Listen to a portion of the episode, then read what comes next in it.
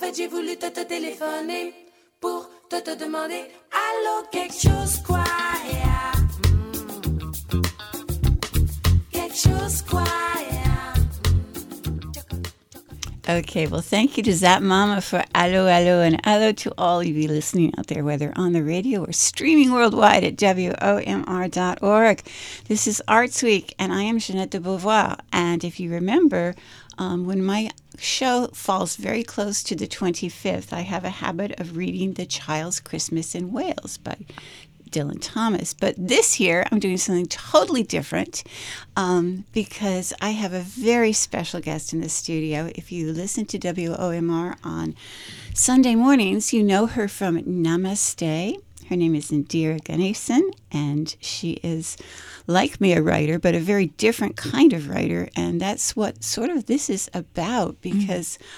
Um, as you probably know, I write mystery novels.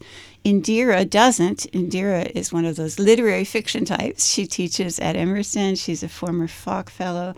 And um, I always thought of her as this entirely classical person. Um, and then I found out that, like me, she watches Midsomer Murders. so, what better way to usher in the holidays than to talk about a little bit of murder in the Cotswolds? Welcome to Arts Week, Indira. Thank you so much, Jeanette. Thank you for inviting me. This is such a pleasure. Oh, it's, it's so fun to do, just do something different. This is kind Yeah. of my Christmas gift to myself is this little conversation. So, um, how on earth did you start watching um, these English, these British uh, murder shows? It's it's so strange. Um, well, I was a long um, time fan of Agatha Christie growing up. You know, my my mom was a fan, and in India you could always find um, Agatha Agatha Christie volumes in various old homes, and along with P.G. Wodehouse.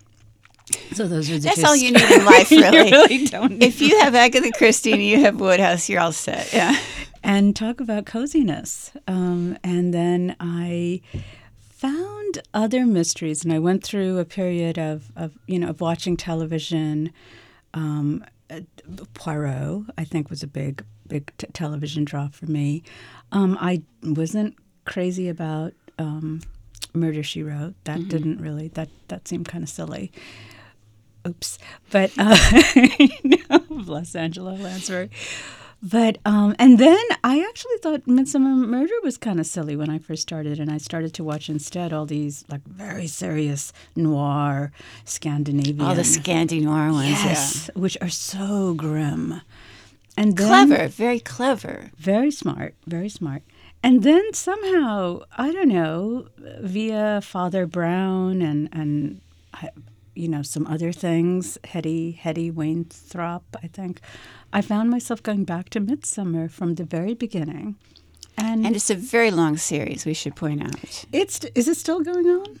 Has it concluded? I think it may have concluded, but I'm not sure. it's like 20 seasons, which is perfect because after the uh, start of the pandemic, suddenly I found myself um, eating dinner with the TV on and being very choosy about how I wanted to spend that dinner hour. You know, I didn't want to watch like gore, I didn't want to watch. Um, you know, intense. anything, yeah. anything that was newsy because you didn't really want to hear the news at that point. No, at that point, because I'd had the fill of the news all through the day, or especially in the morning, and then because I, I tend to read, uh, I don't watch the news, but um, yeah. So suddenly, cozy English murder. What did you say? Everyone needs a cozy little English murder mystery. they really do. I want to say you bring up Father Brown, and just quickly, I heard on the radio yesterday that Bob Dylan, of all pla Yes. people, loves Father Brown and Coronation Street. This is and he said it makes him feel at home. These are two extraordinarily British, older. Um, well, Coronation Street's still going on, but but Father Brown certainly isn't. Yeah. Um, older, older mysteries, and this is a guy. He's from Minnesota, right? Something He like is, that. Yeah. I found that an extraordinary. Can you imagine? He's like holed up in a hotel somewhere. Because I, uh, I mean, he's not on tour. He's probably watching at home. But I just imagine, you know, when you're at a hotel, you want to turn on the TV, and he's watching Father And Brown. he's watching Father Brown. Which you told me was written by, was it J.B. Priestley? No, Chesterton. Chesterton. G.K. Chesterton. Yes. And in fact, just as sort of an intro to this discussion of, of mysteries, um, Chesterton was the first um, writer who really talked about um, sort of subtle layers of meaning. In other words, up until then, detectives had been like Sherlock Holmes. So it's very cut and dried. You go by the evidence. Often he would find things that you that that that um, Conan Doyle didn't even bother to tell the reader about, Right. which is really unfair because Yeah. how can you solve the mystery if you don't have all the information? Exactly. Um, and that was the kind of detective, um, you know, there's a right and there's a wrong, and there's a clear line between them. And that's what detective fiction was up until Chesterton. And Chesterton brings in this sort of bumbling little Catholic priest. Um, who says really odd things like you know one of the things he said was was once i figured out how i would have done this if this had if this situation had happened to me then of course right away i knew who had done it and he started talking about you know anyone under the right circumstances could kill someone Which is extraordinary coming from from a priest Uh, exactly. and a priest at that time. Yeah. Um, there was this compassion for um, the human situation Yeah. that since then has obviously been, you know, really drawn on by so, so, so many other authors. Mm. But Father Brown was the first, so I have to honor Dylan here. You know, That makes good choice. It's it's excellent, and it's so funny because the, there are two incarnations of the Inspector Barnaby uh, in Midsomer, and the second Inspector is more like a Father Brown character, someone who people don't take seriously, someone who you know people kind of want to dismiss, and yet and acts in a kind of goofy, bumbling manner, sometimes on purpose. But also steps back and reflects. Yes, So we should tell people what this means, these two Inspector Yes. Barnabys, and, and let's situate it. Midsomer is a fictional place, but it's in the Cotswolds. It's clearly in the Cotswolds, um, which, if you don't know, is sort of an a playground for the rich now, I'm Yes, afraid. But it, it used to be the quaint English village all over the Cotswolds. Um, and so all these different little areas of Midsomer have all sorts of strange and sometimes terrible things happening in them. and they each like in various districts each come with their own pub their own chapel their own um, big house um, stables etc so there are all these like wonderful areas in which crime can take place and do and does. yeah, and I I thought it was a very you know this again we're talking about a series that's run longer than any other series I can think of. And Yes, I have yeah. I am a, an assiduous um, viewer of of detective, especially British detective fiction. Um, and I think it was very clever what they did because often when you want to change actors, you have to have a whole huge different storyline for bringing Yes. them in.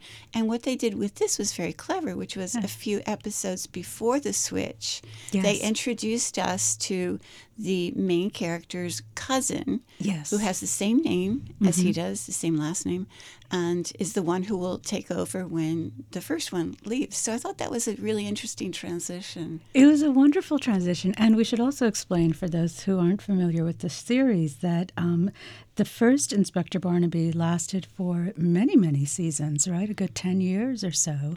And then I think when that actor retired, um, this new actor was brought in, and it was very cleverly done. Yeah, it truly was. I lo- one of the things I like about it, and you can tell me if, if you feel this way also, but I feel like, and, and and this is not unique to Midsomer Murders, but I just am so aware of it, that you end end having watched it feeling a little bit um, enriched, that you've learned something, that you that you know there are people in there that you carry with you, so that well, you and I, for instance, we've had long email correspondence about um, the first Inspector Barnaby's wife. Exactly, exactly. These characters seep into our lives, don't they? They do, and that's what's interesting too, because I think with, uh, for instance, Sherlock Holmes, we don't know any in the old, um, you know, and in the books and uh, and in maybe the first uh, serializations of these stories, we don't learn anything more than we know from the beginning of Holmes and Watson. We don't like learn too much more about their inner life or their um, their lives outside of their jobs. I think um, that's a very broad generalization, but with a Midsomer, you do, and you start really caring for these characters and who they're dating and who they're, um, you know, fighting with, or you know, their little quandaries of, you know, problems of, of I don't know, whatever. Um, so that's that. So that keeps you interested because you're interested in the character. The murder is almost a byproduct, you know. Yeah, I feel that way too. That a, a lot of people who read mysteries um, are just as engaged with the characters and the place as they are with the story. And there's still a group of mystery readers and mystery viewers who will always be wanting to solve the puzzle. And Yeah. obviously, you have to be, play fair, which Conan Doyle didn't do, but you have to play fair and give them enough clues so that they could solve it. Exactly. Although you also give them enough red herrings so that they don't solve it.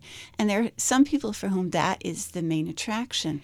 But there's a whole lot of other people, and I really do include myself here. Um, I read these things and watch these things for engagement with interesting people and and seeing how they puzzle out these very. I mean, one of the things about murder is it kind of ups the ante, um, so that so that you know you're coping with something that most people are not called to cope with yeah. um, and and it reveals things about people. I think that you probably wouldn't see if it were just a. And I shouldn't say that. I'm putting just in, in Yes. quotation marks, but just a story without the murder, without the whole mystery Exactly. attached. And there's also a sense that it's a very, um, you know, I think there's there's an element of curiosity, of course, that drives the viewer and the reader to know who who who did it, um, and how, and uh, and see if you can solve it before the detective can solve it. That's always like the race is to see if you can solve the mystery before the ending is revealed. But there's also another sense is that we're in this beautiful English countryside.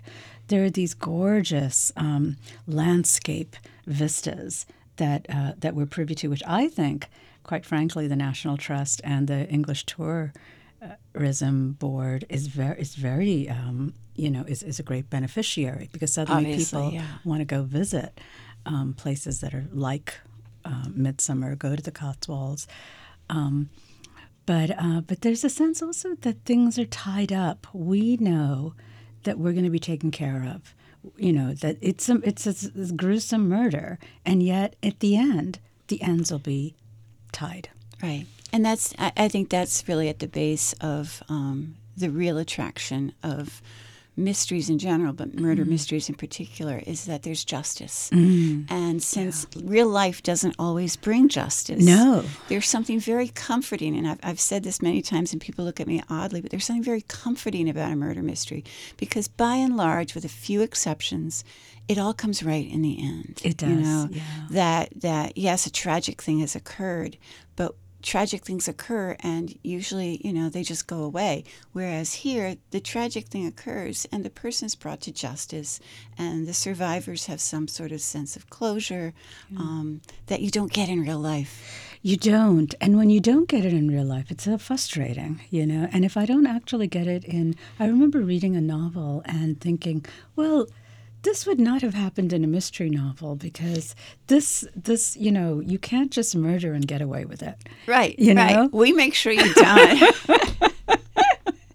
the author is watching even if initially the detective is not Exactly. So you brought up the, the idea of visiting the Cotswolds, and I just have yeah. to add something. Um, I have this really fantastic little book.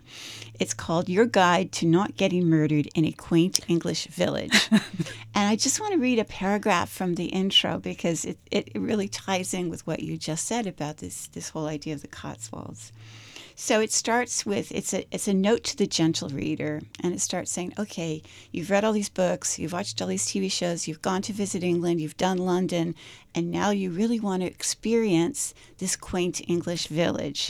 so here's what she says: The author respectfully suggests you put aside these fantasies.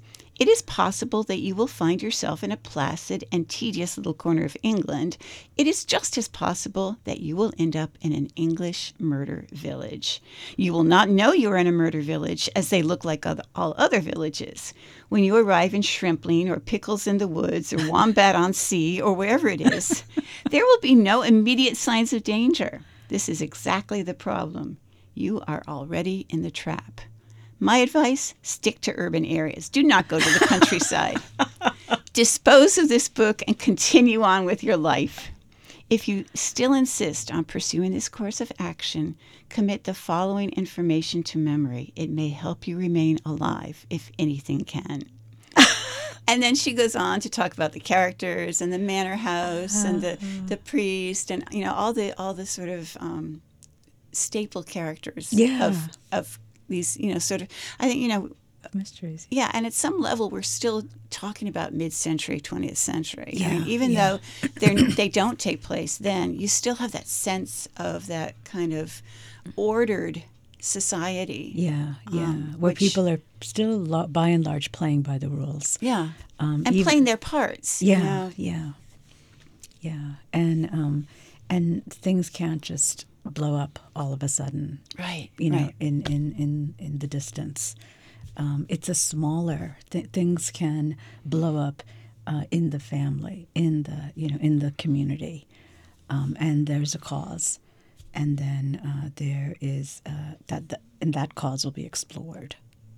Well, and it's that very intimacy, isn't it, that makes it so comforting? Because one of the one of the things that we struggle with is is the sort of um, well, the sort of Patricia Cornwell kind of books where it's it's a random serial killer, and and randomness is very frightening because anything can happen to anyone. Exactly. And one of the things that, that these these mysteries, whether you read them or watch them or both, um, you know, bring home is that there's a little bit of control. That it's not entirely random. exactly. That there's a cause and effect. yes. Um, And that cause and effect can be connected, and this and the people can go on. Exactly. Um, whereas when you have a random serial killer who just you know breaks into your home at night and murders you, that's that's too close to the, the real life that we're trying to escape in reading these books. exactly and that escapism is really is really a driving force i think in the in the appeal of these of these characters also i think our moral outrage can be met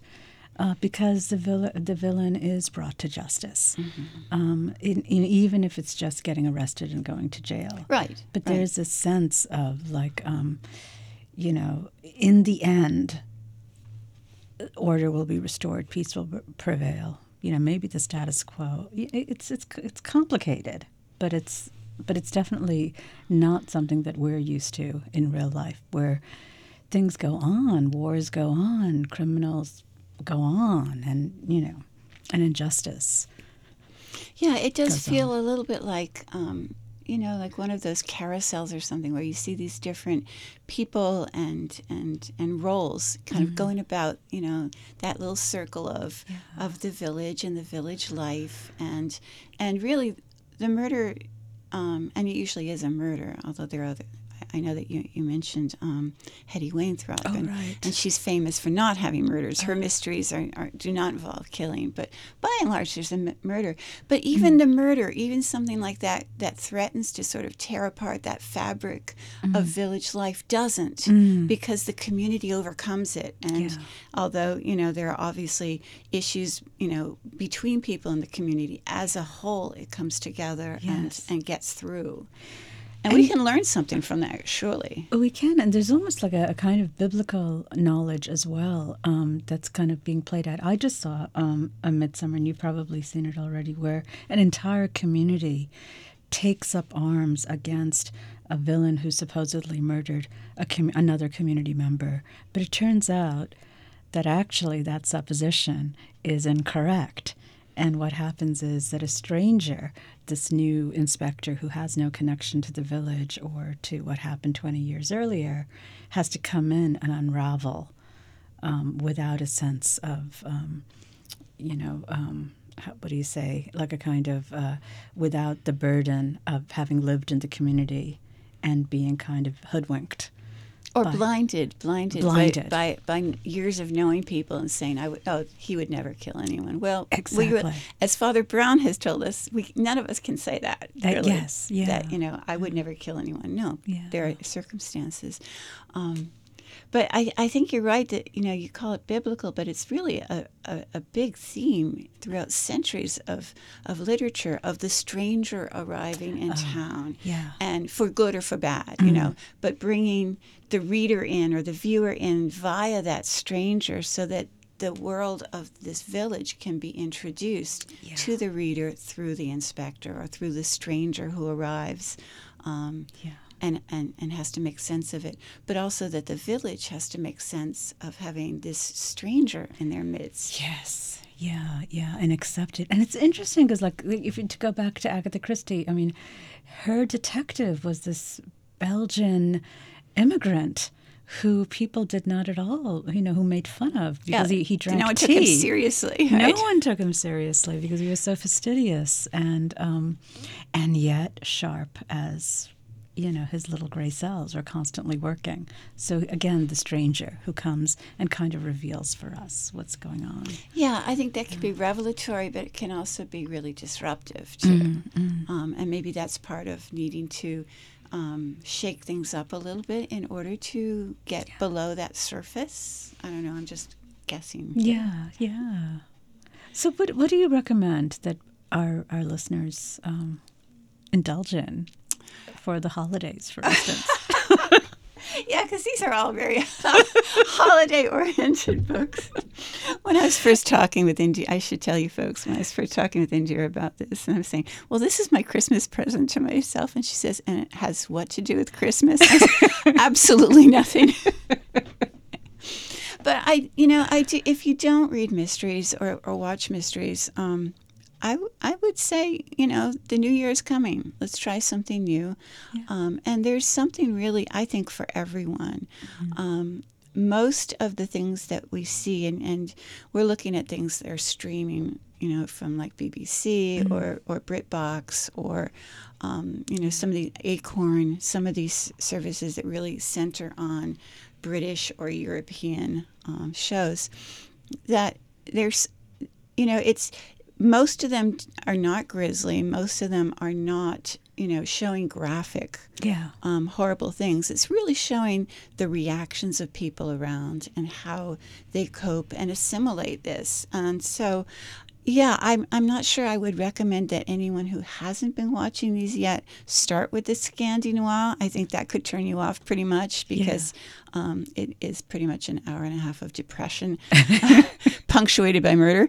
Um, although they're no, I should I shouldn't say that. They're very smart. They're very well plotted. But let's face it. Yes. Um, but what would you recommend if someone's never watched any of these? If and, you've never- and uh, you and I watch a whole plethora of them. So we've got a Exactly. to, to and we're constantly looking for the new one. Um, Right.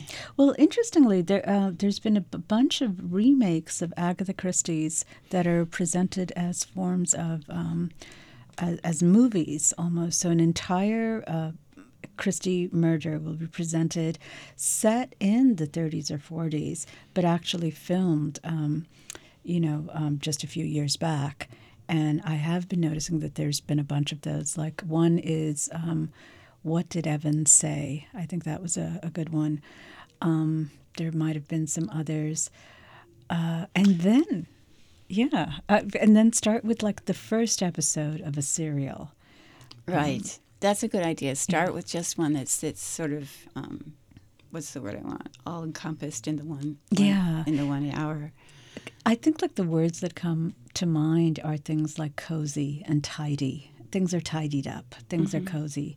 Um, and there, and you do have to suspend a certain amount of disbelief Right. in order to enter this universe of of uh, of, of the mystery. Um, but um, but yeah, I would start with Agatha Christie. Then maybe um, maybe Father Brown, because I mean, if you're a Dylan fan, why not? Why not? you know. if it's good enough for Bob Dylan, you know, it's good enough for us. So you know, Patti Smith um, really likes um, the the oh Indira the um, uh, Scandinavian mystery writer who I'll think of. Who Kenneth Branagh played a British version of the same Wallander. Wallander. Right. She really likes Wallander. Oh, interesting. I think she even visited the set. In fact, didn't Charles and Camilla visit the set of The Killing or something? Another Scandi. Possibly. Yeah. Yeah. Yeah. Yeah. I just recently heard about those Agatha Christie's. I haven't watched them myself. The new ones, yeah. There's also this interesting and and um, I I'm totally an Anglophile, so I'm always watching all these things.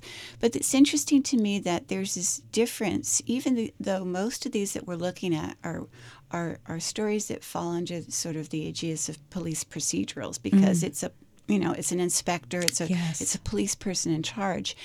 Um, which differs from you know like the books I write or, Yeah. or, or you know the sort of amateur sleuth who who stumbles onto a mystery and somehow solves it against all odds.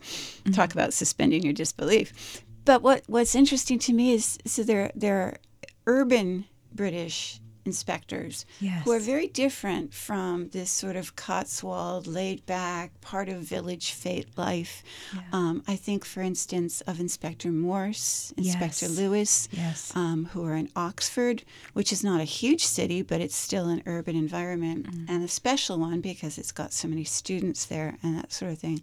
Or, um, and I'm trying to think of, of, of the name, um, Inspector Lynley, I don't, uh, the Elizabeth yes. George books. Yes, yes, Which is in London, although they do a fair bit of traveling to different places. But there's still this really different ethos, I think, between those and and the sort of Midsomer um, villagey things. Because there's a, a goofiness that's in that's in Midsomer, where even the police are kind of goofy. Um, whereas, for instance, in Inspector Lynley, I think his uh, uh, his uh, the woman who is his assistant um, chooses at one point to live in no no actually I'm thinking of Dalgliesh. Doug Leach is this assistant in the P.D. James mysteries, which are, is also wonderfully also serialized wonderful, yes. just lovely. Um, there we have a detective who's a poet, but his assistant really, you know, comes from a, a really poor background, and she really wants her modern um, flat way up in a skyscraper overlooking the Thames. This is, you know, that's Right. which is as far away from, From the Cotswolds as you can get. exactly. Well, and dear, we've got about two minutes Oh, left. I can't believe it. Um, let's leave people with um, a couple of titles or a couple of authors or a couple of shows that, that they should check out this holiday season. Okay. what do Um, you recommend? Well, let's see. I loved. Um, I keep calling it Sheffield, but it's it's not Sheffield. Shetland. Shetland. Shetland. Shetland. I just I loved it. It's um, again a remote, practically outer Cape area, um, but it's set in uh, in the um, Shetland Islands Scotland, Scotland, in. Scotland, and good detective, good community. Yeah, and, and very layered. I, I think layered, that yeah. Shetland's interesting that way. The um the actor who plays the the inspector in that is Scottish himself, and he said right. he said, however, that the accent in the Shetland Islands is much closer to a sort of Scandinavian almost because physically they're closer. Right. Um, and he said, I wasn't even going to attempt that. I'm just going to go straight forward with the Scottish accent because that's way too difficult. Um, but and it's less cozy than Yes. Midsomer. Yeah, it is. It's definitely less cozy, but it's still not this crazy, you know, um, city running around um, the streets and sirens and lights and all that sort of thing, which are not the kind of things we're talking about here.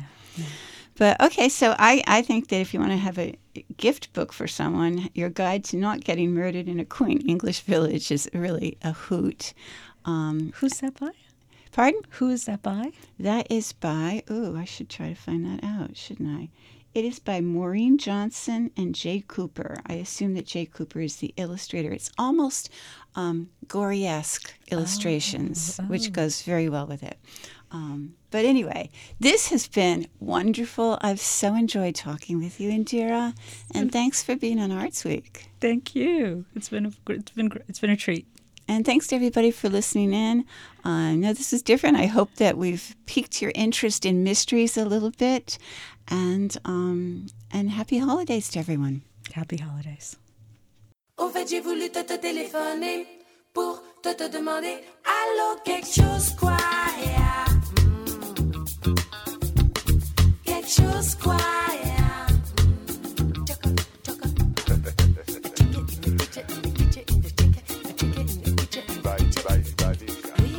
Russian